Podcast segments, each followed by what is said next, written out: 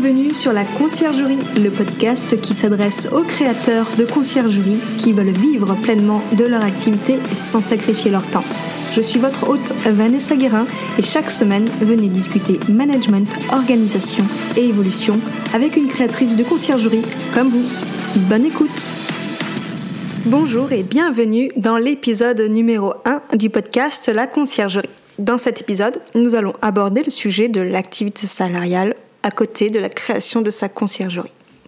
Quitter un emploi confortable, c'est toujours délicat. Ça nous demande de sortir de notre zone de confort. Et je sais de quoi je parle. Vous n'arrivez pas à quitter votre emploi malgré la création de votre conciergerie parce que la peur est présente. La peur d'échouer, la peur de ne pas avoir suffisamment de revenus. Cette peur est d'autant plus grande si vous devez assumer un foyer et que vous êtes la seule personne à apporter un revenu. Il ne faut pas quitter son emploi si vous ne savez pas concrètement dans quelle direction vous allez.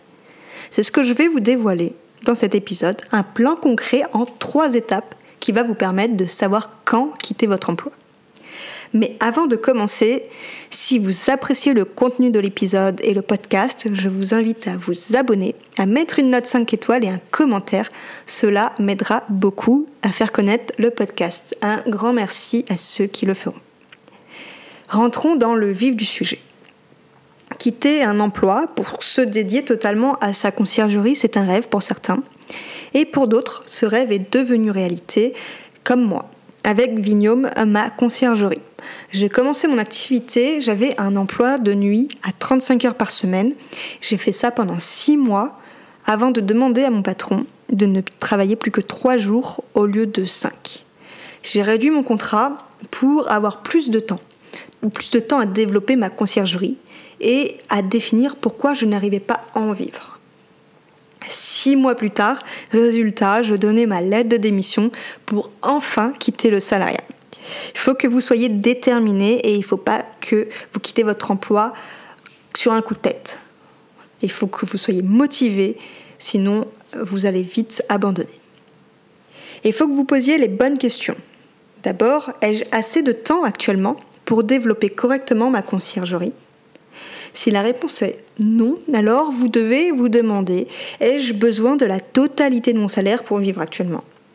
Si la réponse est toujours non, parce que vous avez un peu de revenus avec votre conciergerie, alors peut-être que vous devriez envisager de réduire votre contrat ou si ce n'est pas possible, à trouver un emploi à mi-temps. Alors, le plan d'action est simple.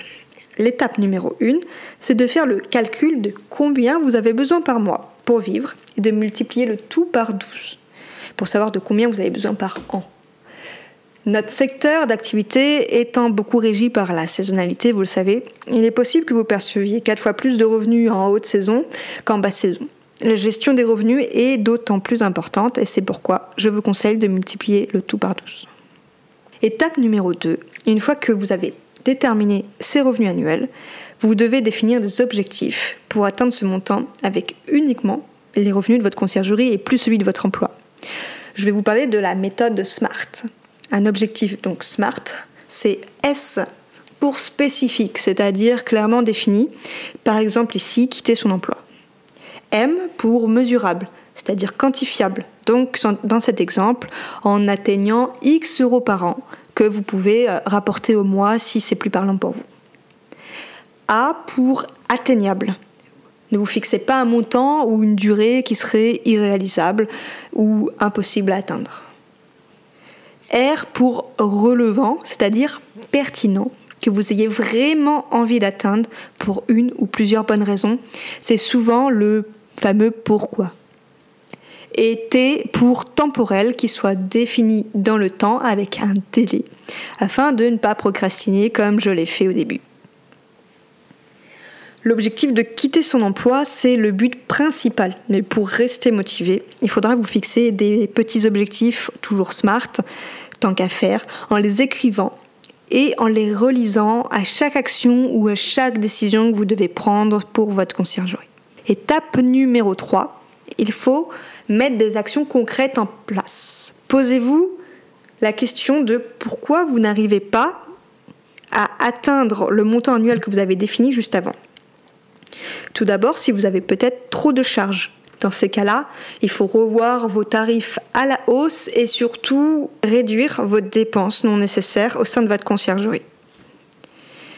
Peut-être que vous n'avez pas assez de logements en gestion. Dans ces cas-là, il faut repartir en prospection. Comment avez-vous fait pour avoir vos premiers clients? Vous deviez, vous devriez regarder dans ce sens.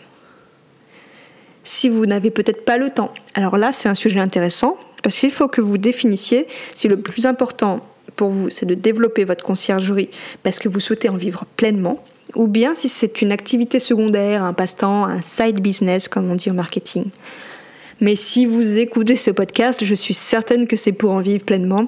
Dans ces cas-là, comme vu précédemment, peut-être que vous devriez soit réduire vos heures de travail, soit revoir vos priorités dans votre temps personnel. Dans tous les cas, il faut que vous posiez au moins une bonne demi-journée pour vraiment tout mettre à plat et définir vos objectifs.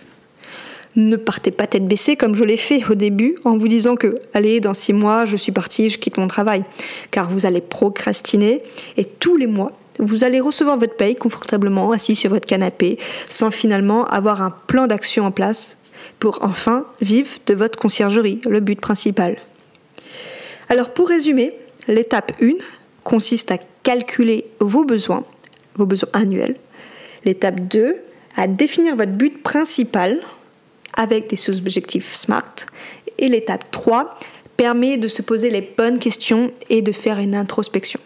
Quand j'ai compris que ça n'allait pas venir tout seul, j'ai réalisé ce plan d'action que je viens de vous dévoiler.